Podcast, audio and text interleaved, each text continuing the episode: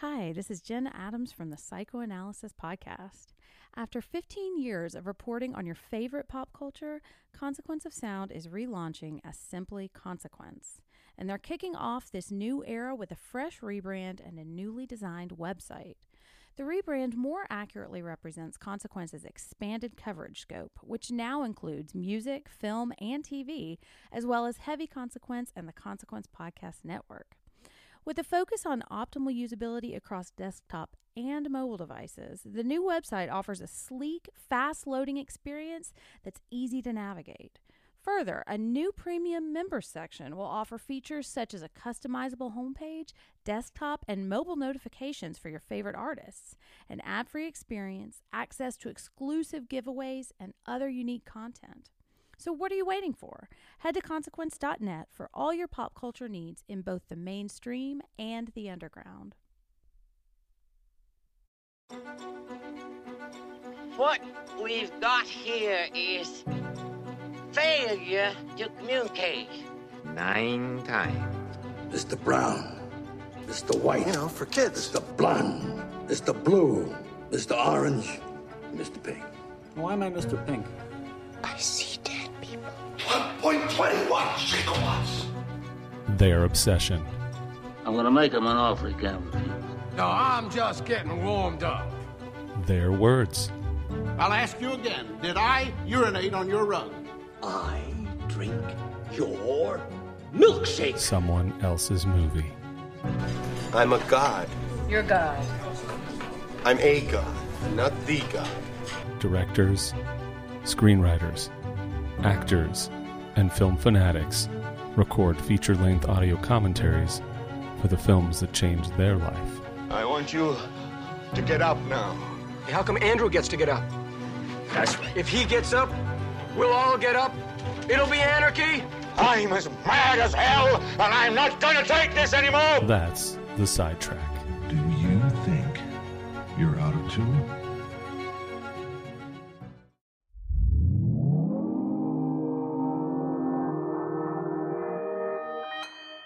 Consequence Podcast Network. The Psychoanalysis Podcast explores the ways that horror movies examine mental health issues.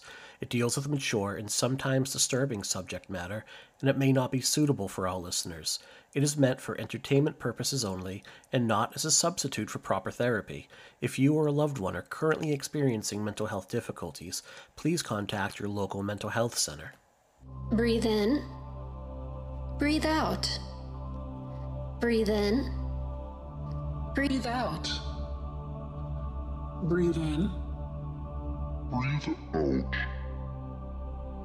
This is psychoanalysis. This is Psychoanalysis, a horror therapy podcast analyzing the horror genre through the lens of mental health. I'm Jen Adams. I'm Lara Unnerstall. And I'm Mike Snoonian.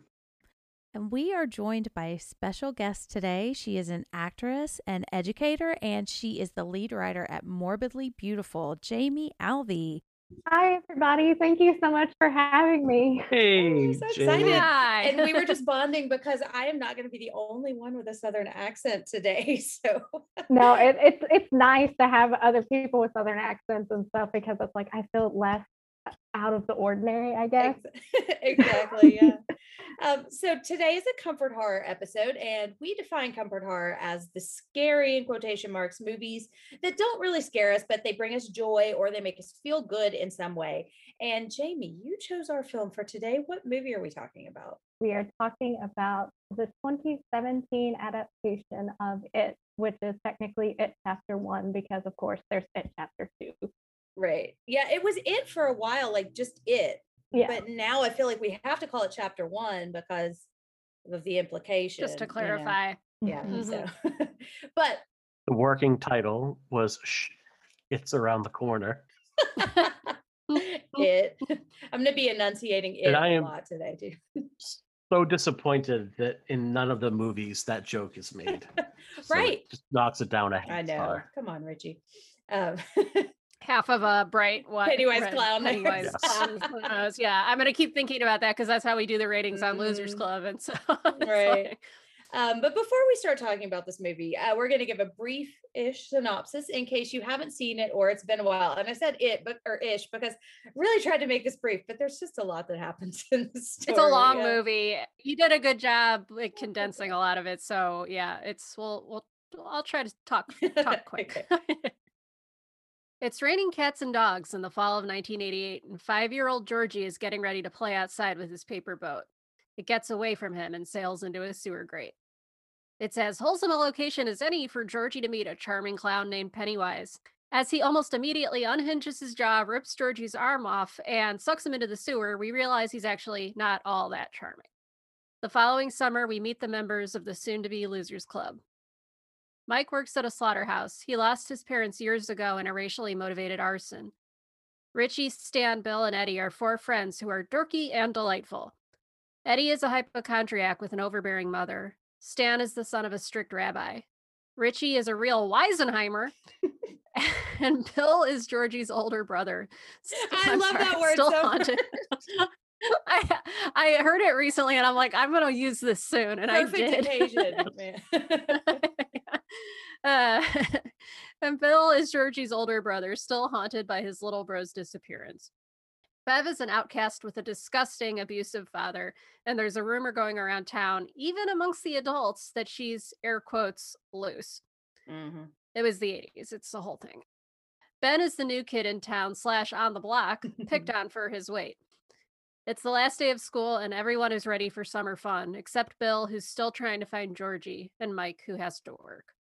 Putting a damper on things are the recent rash of missing kids, as well as local bully Henry Bowers, who's beginning to drift into psychotic territory. There's also a clown, or a headless child, or a leper, or a creepy flute lady. One by one, the kids are menaced by the manifestation of their deepest fears. As they maneuver around threat after threat, the kids bond and realize they are stronger together.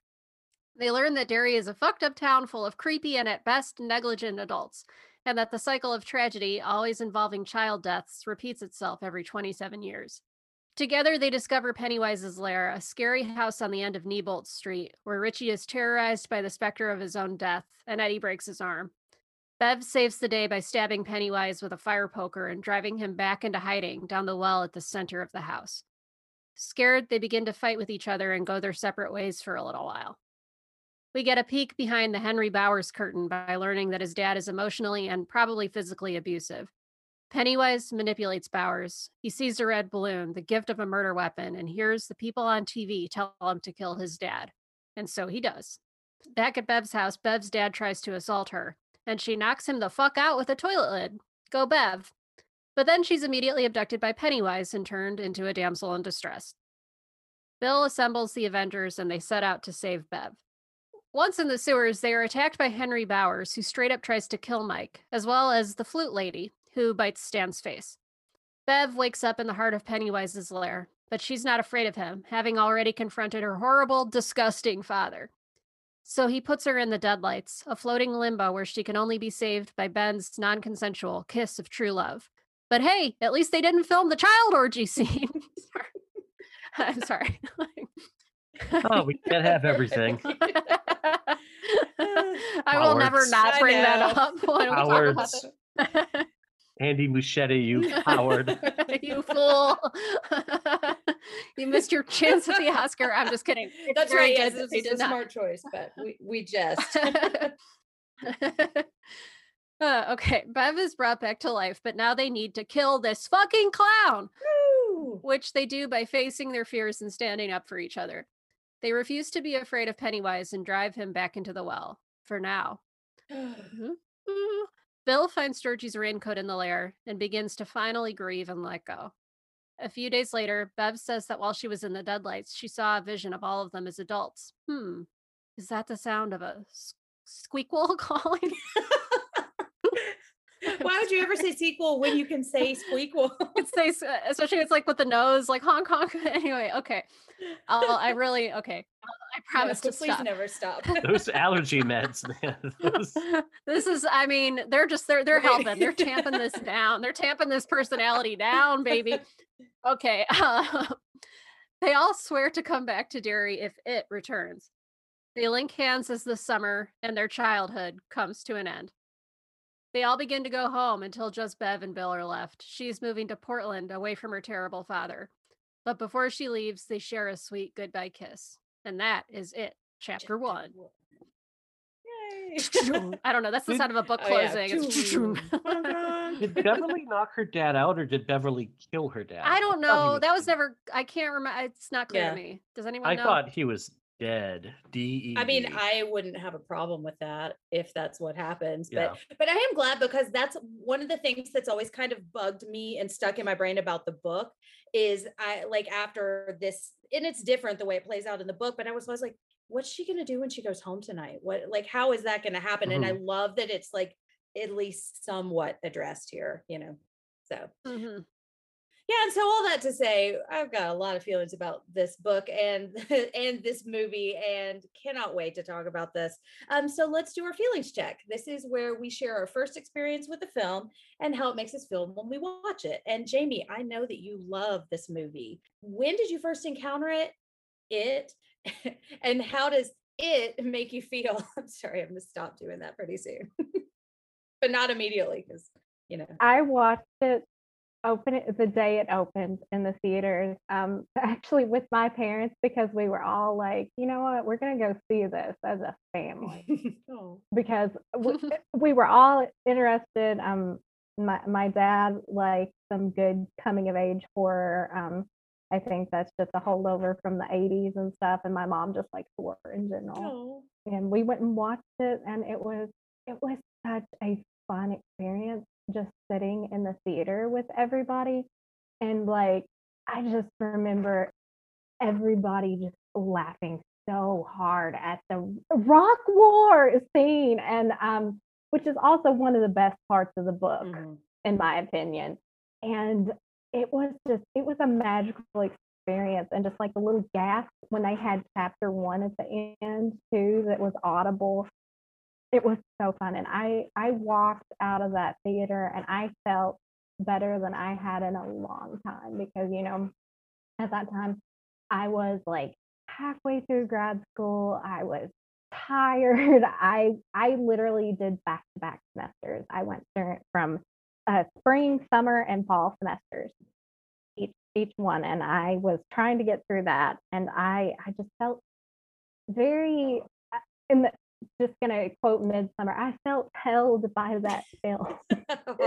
Um, it's not often that you see that particular kind of like childhood trauma addressed in film because you know everybody just kind of shrugs off bullying as being something that's just it happens.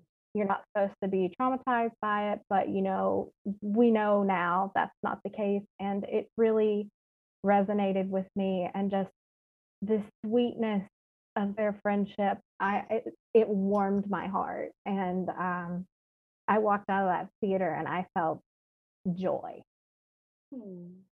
Mike, what about you? Yeah, very similar experience. I mean, first, like it goes back to my love of the book. Like I read this book in sixth grade when it came out. I did not understand the orgy scene at the time. I will say that. And there were like things like the turtle and the cosmos things I didn't get. But what I did get was like that bond of friendship and that idea of just mm. like the freedom of being like let out of your house and like don't come back until it's dark type of deal and making like these incredible friends. And like I had a very similar childhood that you would play in the woods and the swamp and you would just have like these that's what you did all day. It's just like biked with your friends and hung out. So it remains my favorite book by Stephen King. And I will say that like every time I watch this movie, it makes me pick up the book and start rereading it at this point. The movie, it was similar experience to Jamie. My wife and I like had a date night. We went to the theater that was like right down the road from us, which is basically a mom and pop theater. You don't get assigned seats. You can't. I ordered my tickets ahead of time. This was like completely sold out. It was all high school kids that were going ape shit before the movie started. I had just started grad school myself, so it was kind of like the rare night I was going to have out for the next two years. And I remember my wife and I looked at one another and were like, what is it going to be like? Are these kids going to ruin this movie? But the second the title card went up, everybody just bought in, and it was uh, just incredibly fun experience. Like people were laughing during it and yelling at the right parts, but it was like more of a communal. Like no one ruined the Mhm. movie, and I was blown away by even though it's not a completely like faithful adaptation how it got the spirit of king's work right the next time i saw it was at a drive-in with two very close friends and their dog and again similar experience like completely packed night at a drive-in where normally it would have been like a quarter of the cars there. And just the debates around this movie after like is this actually a horror movie? Because horror movies can't make a shit ton of money and be successful without that question coming up. Right. So i'm just going to say definitively for the record if your movie opens with a small child Mhm. getting his arm eaten off by an intergalactic sewer dwelling shape shifting clown Yeah. I don't care if the rest of the movie is like Meryl Streep and Dame Helen Mirren staring lovingly into one another's eyes while swapping cooking recipes. That's a horror movie at that point. You are in a horror movie. I want to see that movie.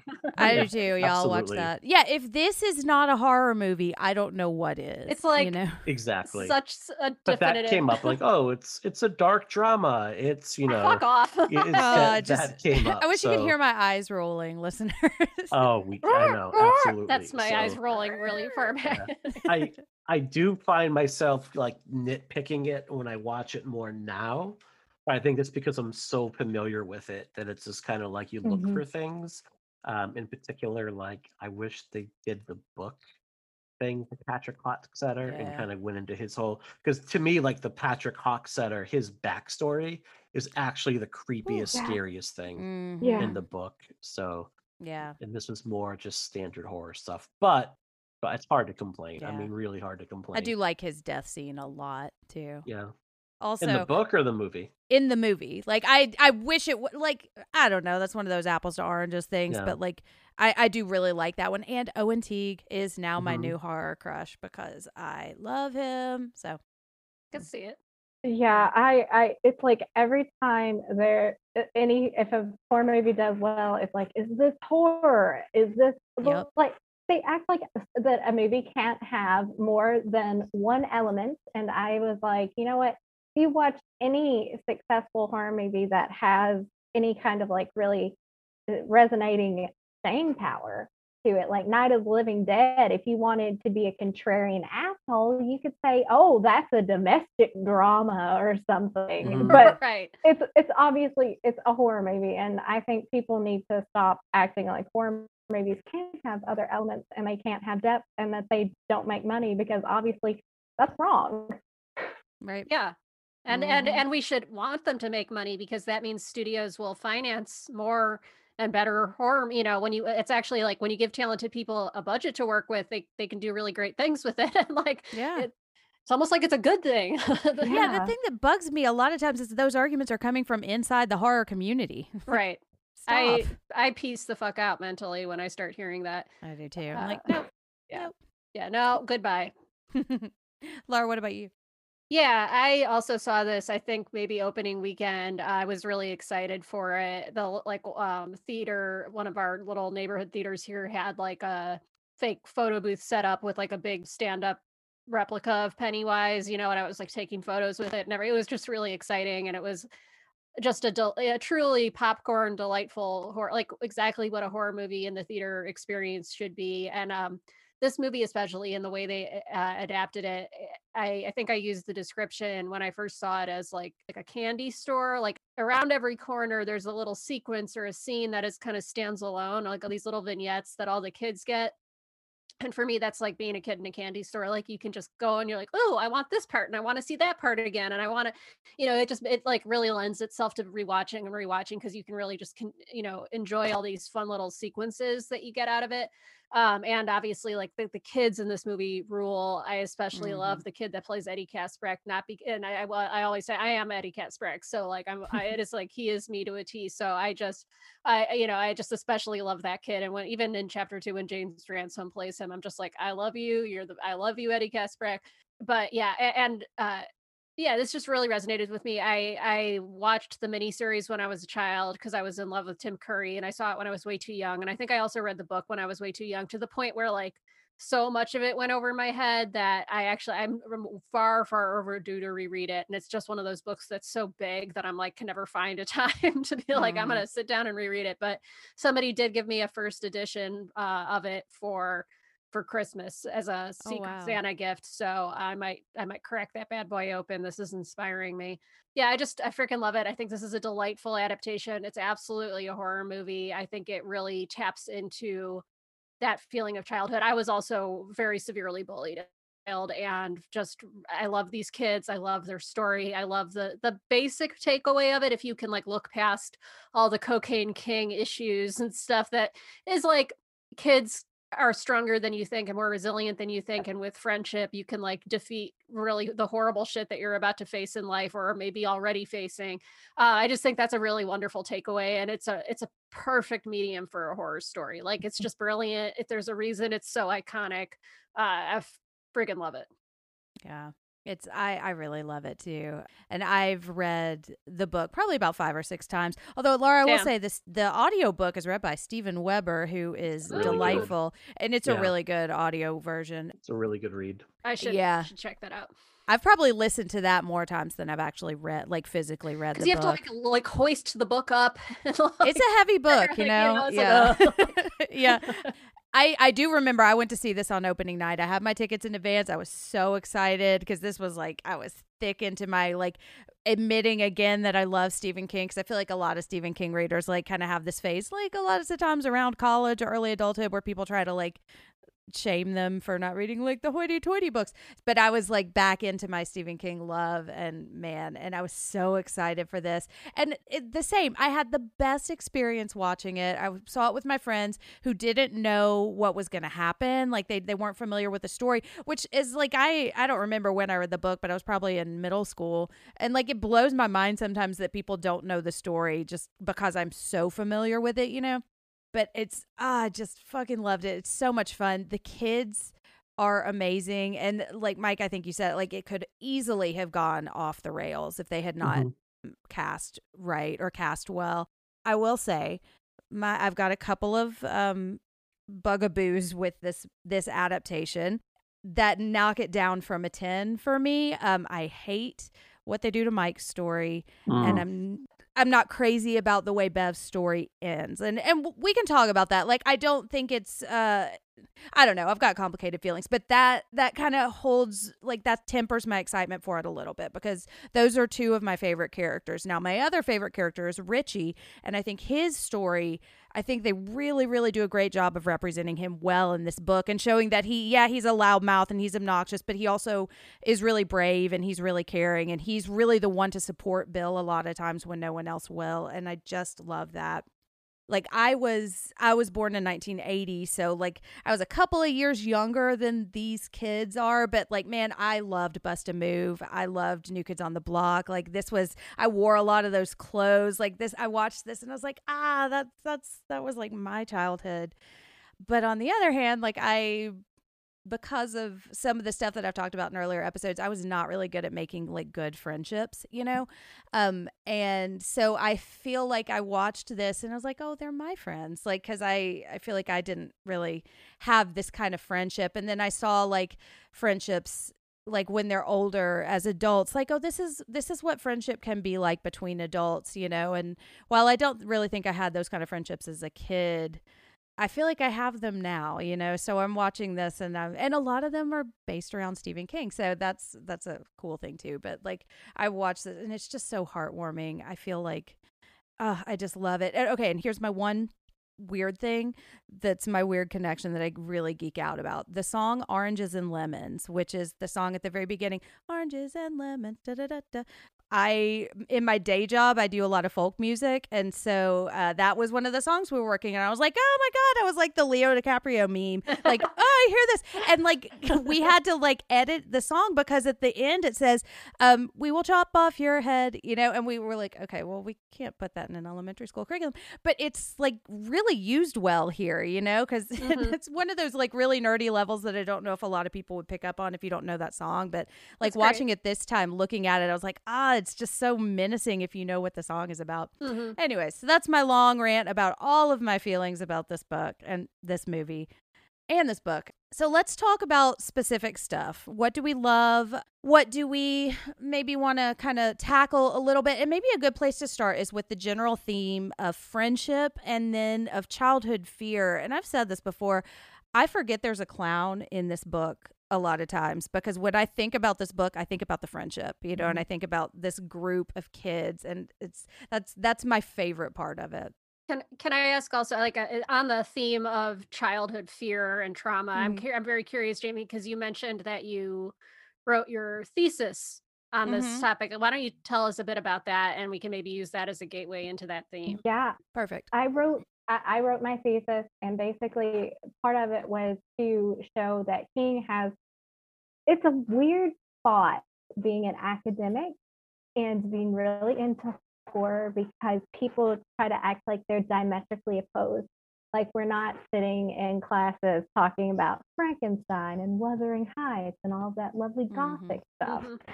Yes. But I was making the case for why we should take Stephen King seriously. And I think one of the most compelling cases for that is how he handles childhood trauma in it.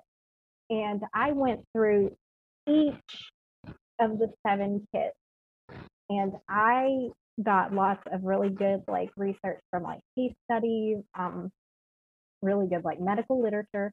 And I backed up the text of the book with that. And I went through each child um, I talked about Bill, how his parents uh, emotionally neglect him, how he's pretty much just frees out from his whole entire family after George's death. He's emotionally neglected, and it, it, it stunts him, I feel like, as an adult later on.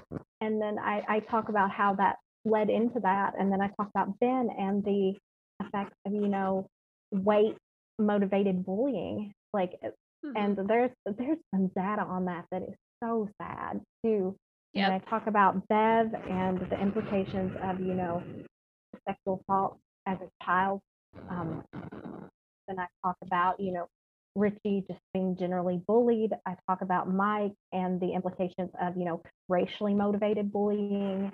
And I talk Eddie was Eddie was an interesting one to do because there's so much literature on Munchausen by proxy now and mm-hmm. it was it was interesting because of how well some of those case studies lined up with Eddie and his experience and the, what he experiences with his mother in the book.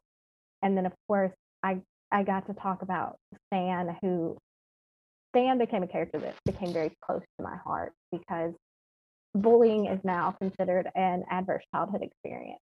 And children who experience an adverse childhood experience are typically at a higher risk of either um, attempting or completing suicide as an adult. Mm-hmm. And um, I tied that into it as well. And I think right. it was one of the most rewarding things I'd, I'd ever written because I, re- I relate to these kids so much because mm-hmm. I like I was bullied to the point that um, at, uh, my pediatrician actually took me out of school for a little bit. And I just did kind of a little homeschool track for a few months because mm-hmm. it was affecting my mental health that severely. And here, here we are. And you know, when when I came in contact with the story as an early adult, I was really taken by the fact that this is basically a story about facing your childhood trauma and how mm-hmm. trauma does come back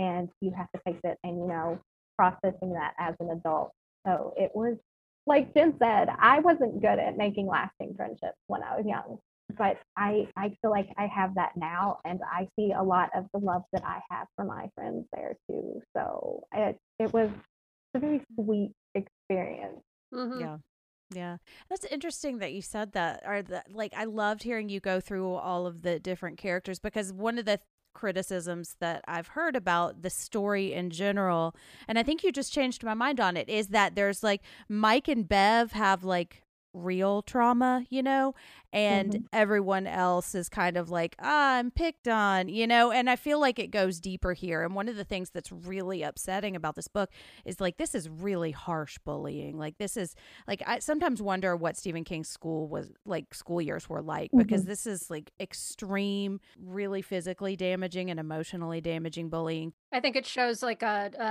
a a diversity of experience, and of course, some cases are more severe than others. You Mhm. know, by any metric you want to apply to it, but they all find common ground with each other, and they can find comfort with each other, and they all essentially understand each other. So I think it's it's less about how they're different and more Yeah. about how they're the same. Yeah. What's interesting is Mike and Bev's trauma like relates to like traits that they can't escape Yeah. from. Like obviously you have Bev trying to navigate as a woman who's or a young woman who's basically sexually abused or uh, emotionally abused by her dad and then later on in other relationships and then you have Mike who can't escape like the racial trauma and everybody else it's there are physical characteristics about them that kind of make them a target for Mhm. bullying but they're things that can be in some way shape or form maybe overcome um, Mhm. or that they can kind of shed and escape from um, but mike and bev aren't going to really have that have Mhm. that option and i think i don't know if that makes it more or less real than the other traumas but i think it makes it all the more damaging Yeah. Well, and I think like it's com- like nobody ever compares their pain between the seven of them, you know, and I think that's the key because like yes, some of them face like I'm thinking of Richie. Richie kind of probably has it the easiest of all of the seven based on what he goes through outside of the clown.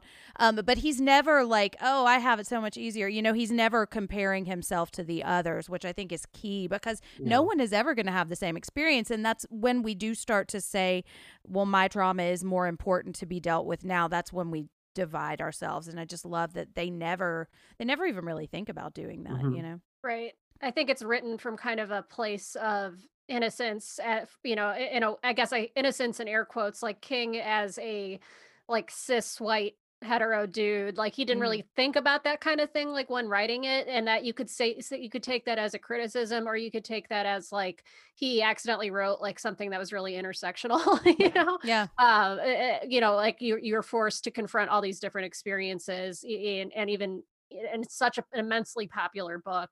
I, I think there's Mhm. there is value to that. yeah And I've thought a lot about trauma recently, and I was like, that there's just such an overlap in victims' experiences, no matter what the source of the trauma was, because we're all left with these after effects that are all just crippling and very Mhm. similar. And I'm always, what really struck me when I picked up the book was when we meet Richie as an adult what we see him go through is literally a PTSD spiral because he's got his call from Mike. And he is just sent into this swirl of just bad memories. And he's vomiting. And I- I was like, I've experienced that. And Mhm. it's you just it- it's not something that you would typically think about something in the 80s it's so powerful to me that you know there's a lot of observational um acuity there mm-hmm. Totally. Well, and it- I think it's interesting that you brought Stan up too, because I feel like of the seven, he's the one that often gets forgotten. Mostly Yeah. because, spoiler, he's not really around for the adult chapter for long. But I do think that that is an important thing to mention, you know, and and definitely something that is true to life.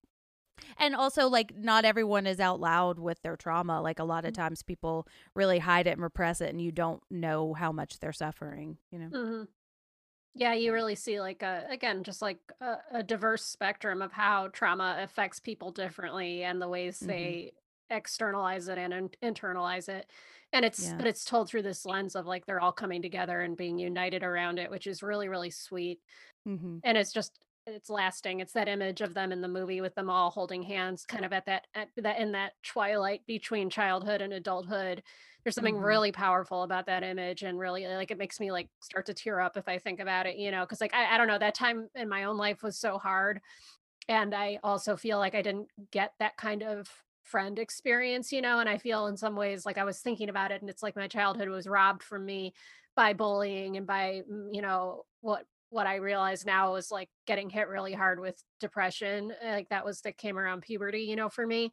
And but there's just something about this. It's just there he he captures a magical essence that feels it's the essence of being that age and Mhm. facing those fears and and and, the, and I love the, the things that I love about this adaptation to pivot a little to the to the movie itself is um the way that they cinematically depict their different fears coming to life is is Mhm. fun it's visually wonderful it's so inventive and it feels so true to like those things that would freak you out like I, I remember in my own house growing up there was a a mirror at the end of the stairs and you know if you we had two floors upstairs downstairs and there was this mirror and like a closet with a mirror on it and i would whenever i had to go downstairs i would be like just do whatever you can to not look at that mirror because i always had this sense that there would be something in the mirror or my own reflection would come to life and like kill me or something you know there Mhm. was something about that mirror and the way that it was positioned at the end of the stairs so that i would always be like i'd always walk down the stairs looking at my feet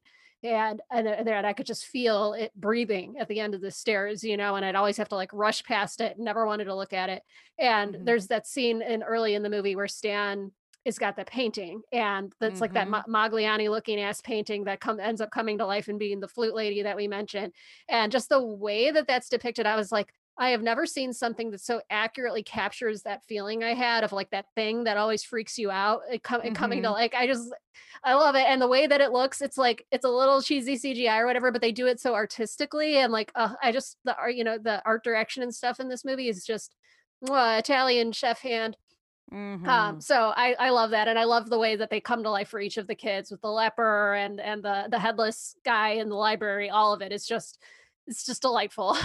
Yeah. I think the creepy flute lady is probably the most successful of yeah. the the monsters. Although I love the headless kid too, and I love the way that plays out. That you don't like. It's like the third step down when you see that he doesn't have a head. It's Mhm. so cool. And like I'm not a super big stickler for differences in books and movies, and I think that they really some of the changes we made I already talked about don't love, but I think the changes to the monsters, I think they really did a great job with that. You know. They knew what would work visually you know Right, like and yeah. that has that you have to ha- like look at things with something of a cinematic eye and, and and i think Muschietti also had such a love for the source material that for the most part it was done very lovingly. And the one that like th- that is my favorite or the one that i probably connect with the most is um bev and i just love her. She's one of my all-time favorite characters but she doesn't really have a monster. Like the monster that chases her is really like her womanhood because she knows that puts her in more danger. And i just absolutely love the way that that plays out here. I think it's really really well done. Um, and that was like that was my biggest fear when I was little was not not necessarily like getting my period, but like my biggest fear when I was a kid was my dad, you know, and not in the same way. But I love that they King and this adaptation doesn't try to make that a monster in air quotes. You know, they just Mhm. kind of let it be what it is because it taps into that like really unnameable feeling of dread, you know, that felt yeah. really real to me. and i think the closest they get with her is the hair and the blood that Yeah. comes out of the the sink which i think is really powerful because she like cuts off her hair as a fuck you to her dad Mhm. and then it comes back and like is literally like trying to like drown her in blood which i never made that connection but like i guess you could see it as like your period or your womanhood you know um being Yeah. associated with blood and i mean at that age also it is like really freaky when you get your period at least if you were me at that age going ah, ah uh, right. but Yeah. uh so, so yeah i think it's again it's a really power powerful imagery they knew what would like pop on screen Mm-hmm. And I just had the weirdest thought. Like you're talking about the hair and it's pulling her back and stuff.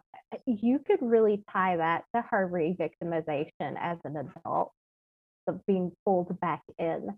Because I, I Mhm, talked about that in my paper quite a bit because that's such an important part of her character. Because I've seen criticism that people are like, "Oh, this is Bev's not that strong, strongly written of a character because she just goes from an abusive father to an abusive husband, and I, I, I'm like, y'all are entitled to your opinions, but that's real life, honey.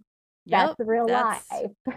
That's the other reason that I really And- relate to Bev a lot. and that just oh boils my blood boils my blood Yeah. i was like that's real life there's there's data on it there's research it read a book Yeah. pretty much is just- oh.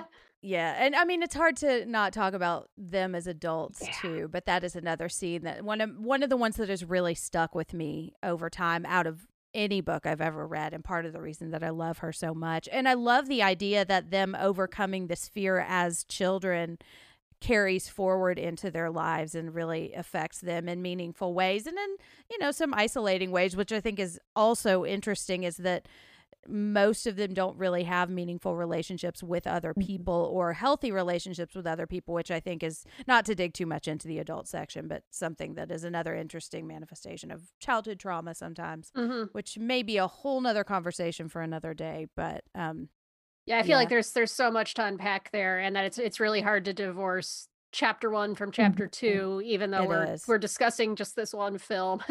yeah. you just can't forget it. And I remember when they were, because I was really following the development of this movie too, you know, and I remember like all the casting news, blah, blah, blah. Um, and I heard that they were going to split it into two movies and they were going to do it this way. Because if you haven't read the book, first of all, go read the book. Um, but if you haven't, like it goes back and forth between all of these flashbacks. And I was like, how are they going to, that, no, that's so different. But I think it really works here. I don't know if it works as much in the second Yeah. movie, but for this one, man, it really because you don't ever leave that that glowy feeling. I don't think they intended to bring the child actors back initially for it chapter two, but I think because the cast was so strong Mhm. in that, and I think that's what audiences really connected to. And I feel like one of the really smart things that they did in this in this adaptation was remove it from the 1950s Yes. and Mhm. set it in the late 80s, like 1989, because I think that's the sweet spot for a lot of the audience they were going for. So I know for me, like this would have been right around that time where I, this is like I would have been maybe two years older than the kids in this book. So still in that kind of time frame. And like so much of watching this movie, it brings me back to living in a small town, riding bikes with my friends, playing outdoors, and like, yeah, avoiding bullies. Like, definitely, we had on my street. I remember like there was like I think first grade, I was bullied so badly by one kid that like the police got involved at one point Oh wow. and then that kid just continued to do it anyway and i Mhm. just got like beaten even worse by the kid because of like reporting it it just brought back a lot for me going Mhm. back in and kind of watching this and then going from like finding out like you could kind of avoid the bullies a bit if you could find your friends at that point and like finding that group like if i just stick with these people there's like a strength in numbers Right. at that point and i think that's one of the things that really really stood out to me um rewatching it it just brought me back to my own youth at that point and both good both the good and the bad of it Mm-hmm. I also like that they didn't shy away from having the kids talk the way people talked in the 1980s, like deeply on PC. Like, you know, they it just like eh, they had to do that for it to feel real. And I like I like how um how awful the bullies are in this because they didn't they didn't pull any Mhm. punches. You know, I think the Yeah. bullies like Bowers and this is scarier than Pennywise in a lot of ways, just so unhinged. And the other thought that I had, and I had this thought when the movie came out, that I, that we go through these kind of 30 year cycles of reflection as we age, Mhm. and Pennywise comes back every around every 30 years, every 27 years. And so it was like Stephen King wrote this when he was a young man reflecting on his childhood. Now the filmmakers were reflecting on their own childhood. Mhm. And there's Mhm. something like weirdly symmetrical between that and the way that Pennywise cycles through things and the way that we age as as you know and go through traumas. I don't know. There's something there. And it's just, I don't know. It's just something I've thought about a lot, but can't really draw any conclusions from. So No. yeah. I think what this does really well too is it in the book does it even more so, but it really demonstrates the way that kids are able to shrug things off in a way that I think now we don't give kids enough credit for this. Helicopter parenting definitely wasn't a thing when I was a kid.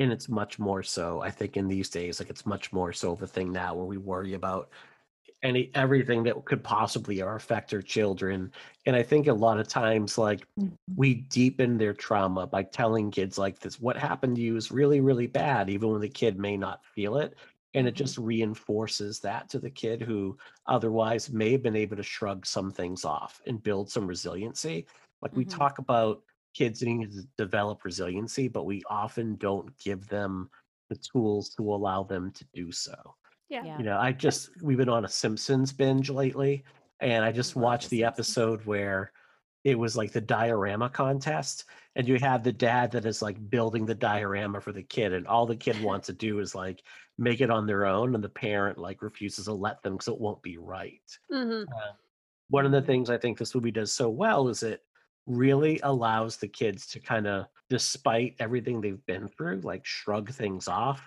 and move on with the business of being a kid. Mm-hmm.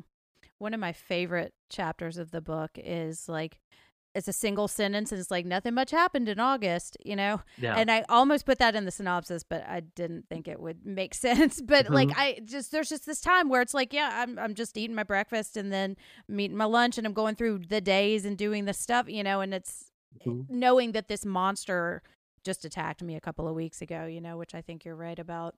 We've had a lot of flooding just today in Nashville, and some people died, and it was pretty bad. And some of our friends' houses were flooded. And we were talking about it, and we were watching the news. And my son, who is six, was getting really scared. And, you know, that's kind of that internal debate of how much do we tell him and how much do we scare him. And we don't want to. So we just said, yeah, this is a scary thing, and this is it's not going to happen to us today. If it happens, we'll protect you. You're going to be okay. Like this is what you look out for. But it was just one of those moments of like how much do you Mhm. let your kid experience fear and i think one of the things that's interesting about this too is kids are go- they pick up on that exa- anxiety and they're Mhm. going to create their own monsters and they're going to get that fear out in ways they're still going to experience it no matter how much we try to hide it from them you know Yeah. Oh, i don't know but it's good it's good to to validate those feelings too because my parents were were similar. They were they'll be like this is how it is and they they validated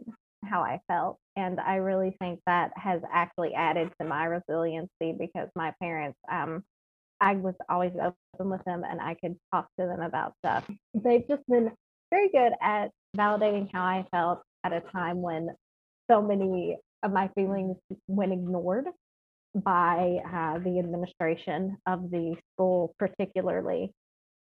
Well, shall we talk about parents? Because the parents in Yeah. this movie are terrible. Well, and that's one of the things that really bugged me about um, Mike's storyline, because I feel like in the book, Mike has one of the the only supportive family systems, and they took that away, and it bugs me. And you know, I don't like that they gave Ben Mike's, Mike's- storyline. that yes, his librarian job uh, Right. me. I, I, Yeah. I don't like that because it kind of defeats the purpose of like why Mike stuck around for 30 something years. Mm. Yep.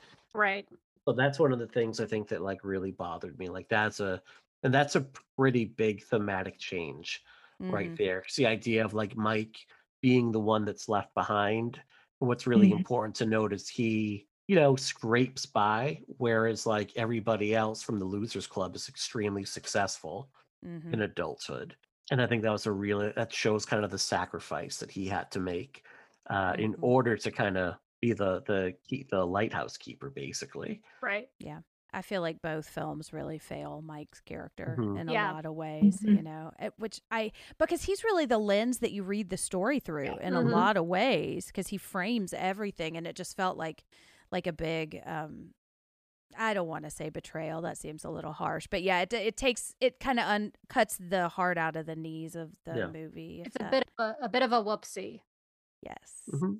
He's just not in it enough. They don't give him enough Yeah. to do. I think Right. the kid So- is the kid is charming that plays him, but I, I think that they just don't give him enough. They, I think it's Yeah. more of a writing. Perfectly fine in everything that he does here, but they just he has nothing to work with. Whereas I think like Bill, Ben, Richie, and Bev in particular have a, they're given basically the lion's share of everything to do, and I think that's you know I don't know if it's accidental, but those are the four characters that at the end of chapter two are still standing. I mean, Mike is still standing, but he's not part of the last act of the book. So I think Mhm. it's, you know, yeah, this is a really like we, sh- we should at some point talk about the childhood cast after we talk about the parents because like they've already gone on to most of them have done some incredible work in other Mhm. genre films but let's i'm sorry i kind of interrupted the thought about the parents there Oh no, that's okay. Just to say that they're all terrible, but that I love it. Like it, it works so well, and I love how this adaptation captures that Mhm. kind of undercurrent because it feels like it's part of Derry, not necessarily part of these parents. You know, Yeah. especially with Eddie's mom and Mr. Keene, who's not Mhm. technically a parent, but I would say he's an adult authority figure. But they Mhm. both kind of have that look in their eye that like, can I trust you? Which I think is yeah something that I related to. Like, yeah, can you really trust your parents? You know. well mr keenan there's something lecherous about him in that Mhm. scene with beverly where he calls her his lois lane and it's like oh that's hitting me in the creepy spot right there But she uses it. She right. knew he was going to do that, and she uses it to her advantage, which I think there are layers on layers to Mhm. talk about there too. Yeah. But- Yeah. I think what this, you know, because one of the undercurrents of the novel is how the adults they can't see Pennywise. They're not if they, but they're affected by Pennywise. Like there's something in the water, basically, Mhm. that allows like the adults of the book to kind of ignore everything that is going on. And I think Okay. this movie does it really well in that like they paper over flyers of kids that have been missing once a new kid goes missing because like the uh, the first kid is like old news at that point and they are not deserving of of any more attention the Mm. car that drives by when ben is being bullied and basically assaulted by Mhm. henry and patrick and chris and chris stephen i think it's Steven Weber who plays bill's dad correct i think that's him i could be wrong Really? i thought that was Steven Weber's Oh no, it, he has a It's not- Steven. He has a Wings esque look to him. okay But no, I I would spot Steven Weber a mile away because I love that man. The- Jen would the- know. Jen would smell him. I know.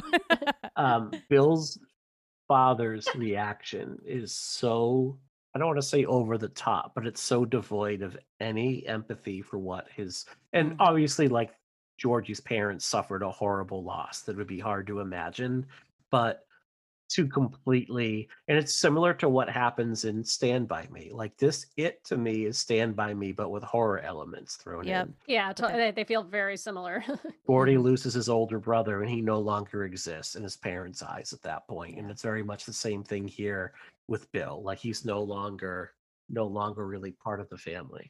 I think it's a very accurate depiction of kind of how adults are in a lot of ways. Like I, I think as an adult, it's it's kind of playing by polar express rules, right? Like you know, i i- it's as an adult you have learned to that there's so much tragedy that you and that so many things are unsolvable that you just give up really on things Mhm. on missing people and you you look the other way because you don't want to get involved or it's too complicated um whereas like when you're a child you see things a little bit more as they are because you aren't like jaded by society man you know it's Mhm. like you're Mhm. like oh no my brother is still missing this is still a thing what are you talking about and there's Mhm. a more of a sense of i think at least especially as i was a child you know you have this sense of like really pure justice and seeing things like as right and wrong and and when when the world doesn't adhere to that system it's very baffling so i think it's again it's a kind of a pure element to this story that feels very representative of how childhood felt to me hmm Bi- Bill's reaction to his father in that scene absolutely breaks my heart because it's he's just so crestfallen because he's trying to work through his own grief as best as he can and he has no actual support system and he was excited to try to puzzle this out thinking he was going to do something for not only him but his parents and it's it's a tough scene so many of the scenes with the Mhm. parents are heartbreaking because emotional needs across the board it, it seems like to me Mhm. and it felt really personally indicative of some of my own experiences with the adults in my life when I was about that age because it was more so like I'm I'm suffering, I'm in pain, and no one sees it, and no one's really paying attention to that. And you could, I, I often think about that part where the car just drives by Ben. Mm-hmm. They see Ben, they see what's happening, and nothing gets done about Mm-hmm. it. And that just, that part hit me in my soul because that just felt so encompassing of my own experiences. I can kind of laugh about it now because I've been through it and you know it's just kind of terrifying to think of this little version of me just like uh help me Yeah. I had the same experience with the teachers in my school. They didn't give a fuck, and like you know, it's just it it does shake your confidence in things. Let's put it that way, mm-hmm. and that that like that there's anyone there to protect you because they're not. Yeah. Well, and if the authority figure is telling you that no, you can't a- ask for help, then you just start thinking this isn't help that I deserve, you know? Mhm. And I think that that one of the things that I'm thinking now that is really interesting about this story is that I feel like that's like a world that um, women and like minoritized or other communities live with every day is Yep. like these things are happening out loud. You see them, you see that this is harassment or this is racist, but nobody is going to do anything about it. And I think a lot of time, and I think it in this movie, it happens to white boys too, you know, and I think that kind of allows people that don't always see that kind of stuff as harmful to kind of empathize there as well. you And know? Mm-hmm. if if I was going to go on and expand my thesis, and I've I've thought about it because you could honestly add in Henry Bowers because in many ways he himself is a victim because I mean his father obviously is running on some toxic masculinity and that stuff's passed down. yeah. And I'm like, I was like, this is pretty much uh, the argument that everybody is just fucked by the patriarchy, and you know, even even like you were speaking my language. yes. I miss the depiction of Hank Bowers in the book, uh, where he's like a soldier that's returned from war, and he's very much like a combat-induced like PTSD victim is what it would be recognized as now. Mhm. Um, and he's completely gone off the deep end, and that's why he's terrorizing his family. And this he's just like really a massive bully. Although he has the best line in the movie when he shoots at his kid's feet and he's like it does only only takes a little bit of fear to make a paper man crumble and i think Mm. like that is a the best line johnny cash never wrote it does feel Um, very yeah, like yeah. wild cowboy. Yeah, but to say Right. that to your son, it's like, hmm, can't imagine the problems this is going to cause. you right i think Yeah. you see and in the book like henry worships his dad despite all of dad's issues and i think that's gone from here i know the original script by Cary Fukunaga bowers was a lot more of a antagonist in that than he is here where he kind of exists more in the periphery and he drives a couple things forward. The biggest change that i think this movie makes that i don't like is i don't like how the third act is kicked off. I don't like that beverly who's been like a pretty much of a badass character throughout the movie all of a sudden becomes like a damsel in distress that needs to be Mhm. rescued and I don't like that the losers like basically split up at some point.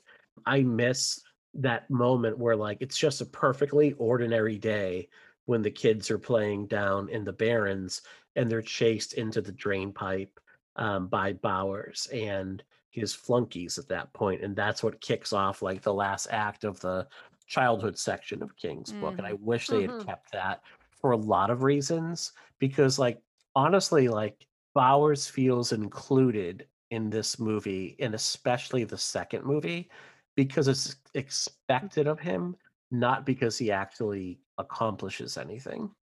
Yeah, I I think that a lot of the adaptation missteps, I'll go ahead and call them, that happen here Mhm. are were done for length of the film, and Mhm. I, it's why I really really love television adaptations or miniseries adaptations of books because when you try to compress, especially a book as sprawling as it uh, for film, you crush detail, and with it you crush the subtlety and uh, of you know really important character arcs Mhm. and you know mike Mhm. suffers bev suffers bauer you know bowers and the depiction of bowers and his fa- relationship with his father suffers and those are three really important parts that you know speak to marginalized experiences that end up getting Mhm. crushed probably for the Mhm. sake of of neatness and story length and that's just the kind of thing where i'm like whenever I, I was very actually very skeptical before they released this film that it was good i was like oh this is going to suck there's no way you can do this book justice and even in a two part film it just it's got too much going on and for the most part I, they surprised me and i really enjoyed it but there are definitely things Yeah. that suffer for it I mean, Mm. imagine if this got the outsider treatment hmm that um, one of King's latest books got, and maybe you Mhm. did 12 episodes that were an hour in length, and not only could you go more into the backstories of the kids, but you could also go into things like the black spot. You could go into like Mhm. the Like gang that is assassinated. Yeah, the interlude that you know, and the interludes are hinted at here in murals and books, Mhm. but like, I mean, didn't you want to see the Ironworks episode? Didn't Yes. you want to see like the gangsters coming into town and then getting gunned down? I know I wanted to see like the black spot, especially with the tie-in to The Shining. I Mhm. Um, one of the Yeah. parts of the book. I, Mhm. Mhm. yeah, Mm. it's I I wanted to see like I said before, like Patrick Hockstetter's. Not only do I feel like his death is just becomes like a standard horror movie, like scary kid moment, but also like Hockstetter is the most terrifying character to me in the book. His Mm-hmm. whole like he's basically a sociopath that believes he's the only person in the world, Mhm. and you don't get that here. I do like his appearance on the cover of the teen magazine that the bully girl is like reading in the pharmacy. I Yeah. kind of like that moment. Oh, I didn't see that. Yeah. Yeah, he's on the cover of the teen magazine that she's reading. Um, in a really creepy little Yeah, Easter egg, and he also looks like a Ramone, so I like the way they Yeah. styled him. Well, and like seeing Owen Teague as Harold Lauder in the new Stand adaptation, and knowing like how he like he would have killed that role as Patrick Hockstetter, and like added so much to that character. Yeah, I will say like if they're not gonna have time to really dive into all of these, I am glad that they chose not to really develop Henry's character Mhm. as much as the other kids because like he is still allowed to be a villain and I think a lot of times like I, I complain about us spending too much time trying to understand the bad guys, you know? And I think in the book it works because it's like 1100 pages, you know? So we have enough time to develop everybody else first and then we Mhm. get to see really kind of the motivation behind what he does. But they I you know, they just didn't have time here. So I'm glad they chose to kind of cut that. I, I do think what they did with his father being the kind of like the cop and like this authoritarian dickbag um, who clearly like savages his son and his son is like compensating for it. Even just saying like, oh, I, I've got to get that. My dad will kill me if I Yeah. lose it. You know, it, it really tells you all you really need to know. And it's enough Mhm. of a humanization without excusing his actions, you know? So I think that Yeah. that, that was fairly deftly Yeah. adapted. But yeah, there's there's the, the Bevan um, Mike stuff is pretty unforgivable. But Yeah. I've gone on on many of a tangent mostly about Mike because I I wanted in the second part for them to actually have the scene that led up to the Rock War because I think that also Mhm. shows just how depraved Henry Bowers is but it also just Mhm. shows just the horrors of just like racially motivated violence too because i mean Mhm. imagine gaining a kid's dog's trust only to poison it Ugh.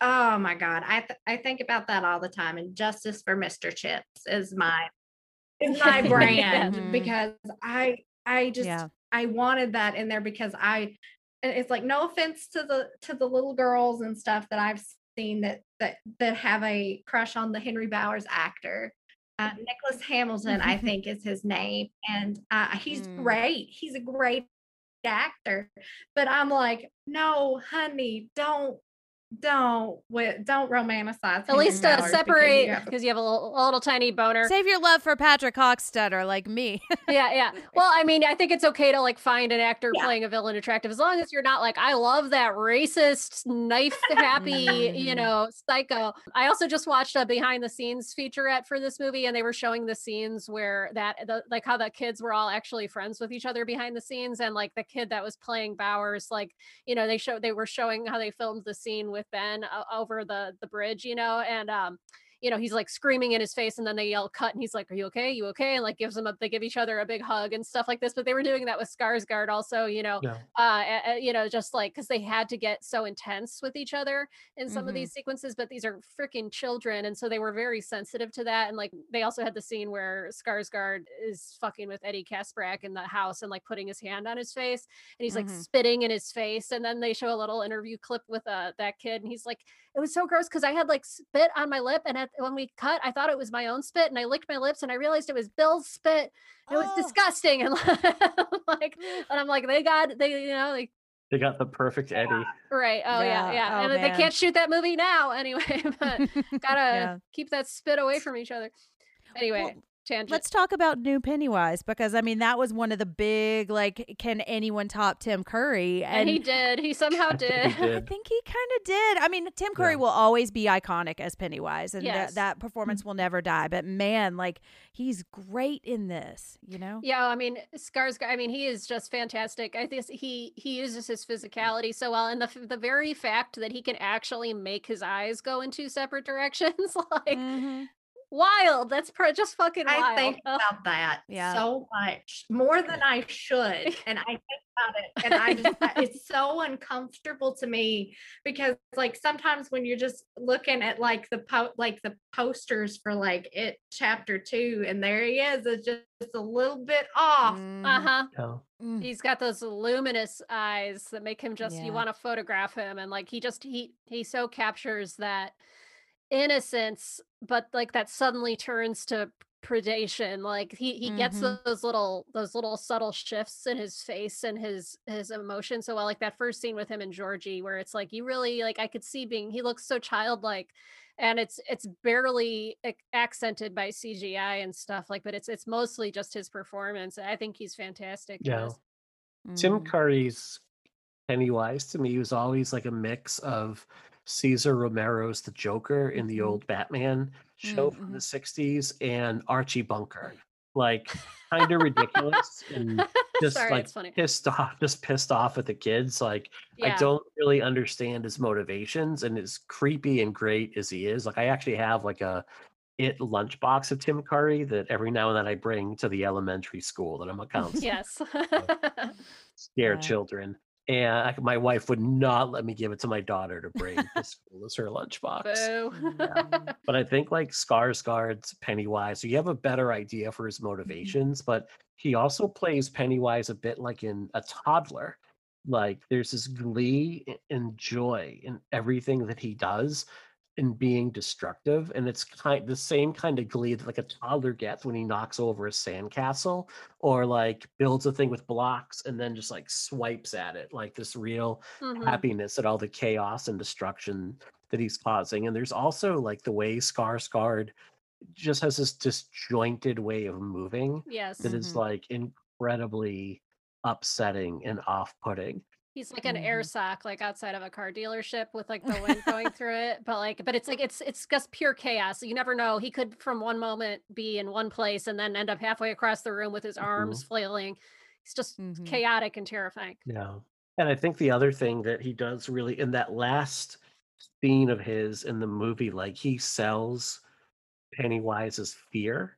Like Yeah. this idea that this like millennia old being who's never experienced any sort of pain or suffering, he's always been the one to inflict it.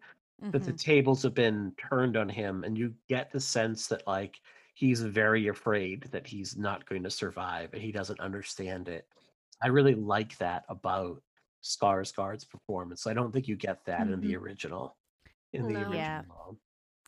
That was one of my nitpicks from it um Mhm. from the first couple of times and i actually liked it this time when he says Mhm. fear at the end because i think i understood what that was like Mhm. like what you were saying mike he's experiencing fear for the first time and i Mhm. think i had kind of read that as like why is he saying that word Mhm. um but that this was the first time that i really liked it and i did really enjoy that interpretation i also know that one of the critiques of the miniseries is like he kind of just yells at him and doesn't really do much.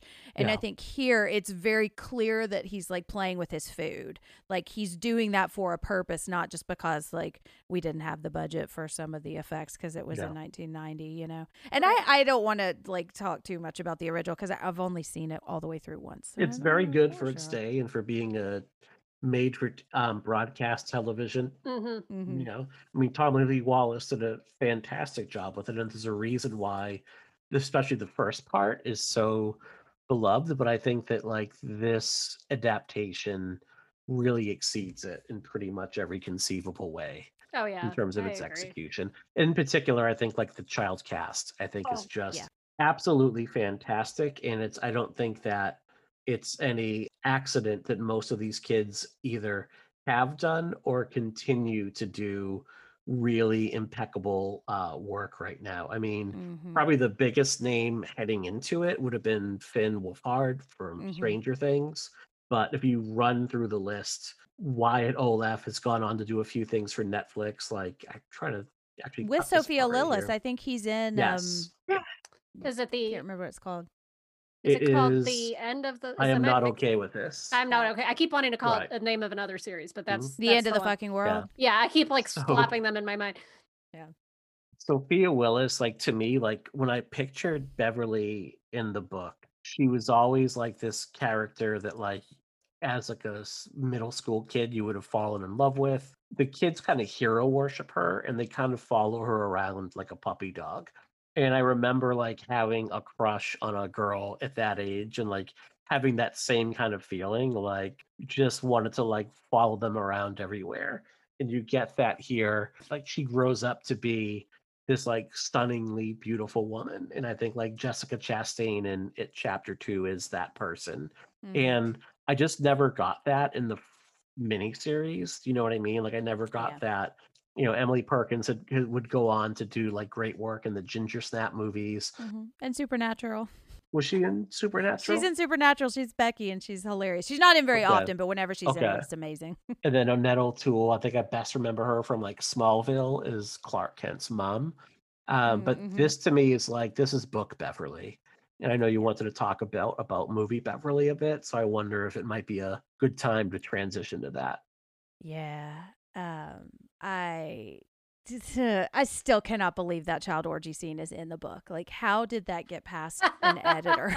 you know? And like, when I think about it, that affected the way I saw myself as a girl growing up and like uh, what I saw my role in relationships with boys as, you know, because she uses herself as comfort for them in their time of crisis.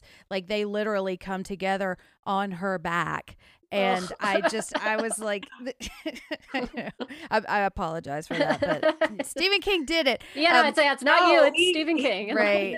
he did that 100%. Um, He better did. or worse. and it like and there was this time that I thought that was really empowering and I thought, "Oh, I have this gift as a woman. I can like use my sexuality to like join people together." And now I'm like, "Holy shit, he just reduced her to her vagina."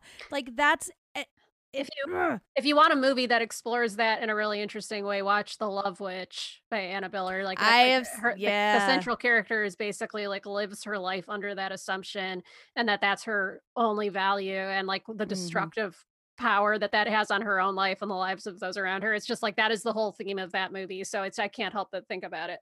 Yeah, and there's a lot that I love about that movie, mostly just how it looks. But yeah, Yeah, you're yeah, right. yeah. It is very, um, but and so I was really, I, I knew there was no way they were going to do that scene in this movie. I would Uh, hope not. I would sincerely yeah, hope all not. the parents, all the parents would have been like, no. Oh yeah. Well, and all of the me's would have been like, "What the fuck?" Yeah. oh gosh, how many think pieces would I have written about that? But but I don't like what they did because they still reduce her to her need to be rescued, Mhm. and she is providing like by her traumatization or her victimhood is provi- is the linchpin that moves the plot forward, Mhm. not Yeah. what she is going through. You know Exactly, and It's that's crazy.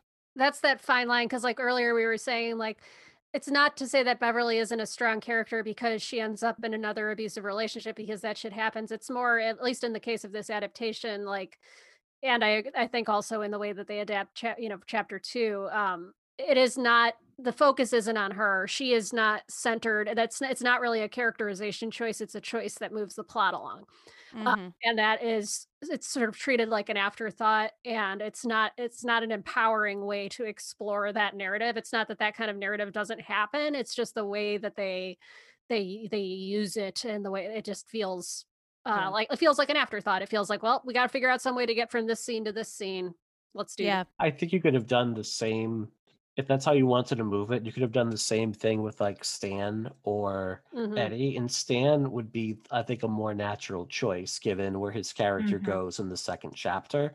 You could easily say that like he had seen the deadlights, and because of that, he was. I think it's because he, he was unable to continue because I think that like it's heavily implied. I think it's implied that the reason why Stan commits suicide at the start of the second movie is because of his experience, what he saw when he was being devoured by the painted lady. Mhm. Mhm. I so I think that you could have done if you need to use that as a mechanism Yes. to move from A to B, then Stan is probably your most from a storytelling perspective and from a logic perspective. So, you know, I I know that it it seems like they try to like redeem Beverly a bit by her saying, I'm not afraid of you.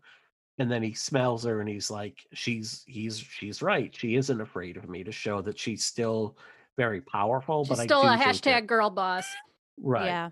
But I just think that that kind of, I don't think you need it. I think you'd have done the same exact thing. And I think like Bill could have gone to the group and been like, they have Stanley. It would have even would've- made sense. Sorry, I mean, I, I'm just I'm like vehemently agreeing with you because like those they take this moment in the sewers to have him be attacked and get separated Yeah. from the group. That could have just been the moment. That's why they all came Yeah. after him. That makes so much Yep. sense. It's like, you know what? I would have 100% have hauled ass for Stanley and went down into those sewers for him. I I, I feel for Stan deeply. And it's like, you know Yeah. what? He is underrated. He is underrated of the Yeah. I hate to say it, and I'm going to get yelled at in a minute, but in terms of like motivation as well, like given where these characters were at the moment that they had, the losers had basically disbanded, Mhm. like if Bill comes to me and says like they got Stan and I am Richie, I'm immediately going in, no questions asked, because I have like years long friendships with him. If he comes to me and says they have Beverly, I'm like, that girl I hung out with for like three weeks, like, oh, that sucks. I'm gonna keep playing Double Dragon. Honestly, like I'm not trying to be an ass, but I'm like, it's the you know, I know like it does get a lot of the friendships right in this. When I watch it this time, it's about 95 minutes when that third act kicks off. Like Mhm. you don't get a ton of time with the losers just as friends. What you get is very good, but I would have bought it a lot more if it was like Stan or even Eddie that had been getting captured and sent in, and then everyone decides to come running. And I would have bought it a lot more if like Bill went to Beverly first. Because I think Beverly would be like, "Eh, who do they get? Absolutely, let's go. Yeah, she's Right. really the the guns blazing hero of the group. Like she's the bravest and the the you know. Actually, it makes so much sense that I'm now really pissed off that no one thought of that uh, or no one gave that note Yeah. when reading the screen the screenplays. I I'm mean, furious. if they want to do the Muschietti cut, because I know he was interested in going in and adding more and doing a super cut. If release the Muschietti Mhm. cut, if since we're on these long cuts, WB. Um, if they want to, I I mean, we would. We're a ready writers room right here. yeah.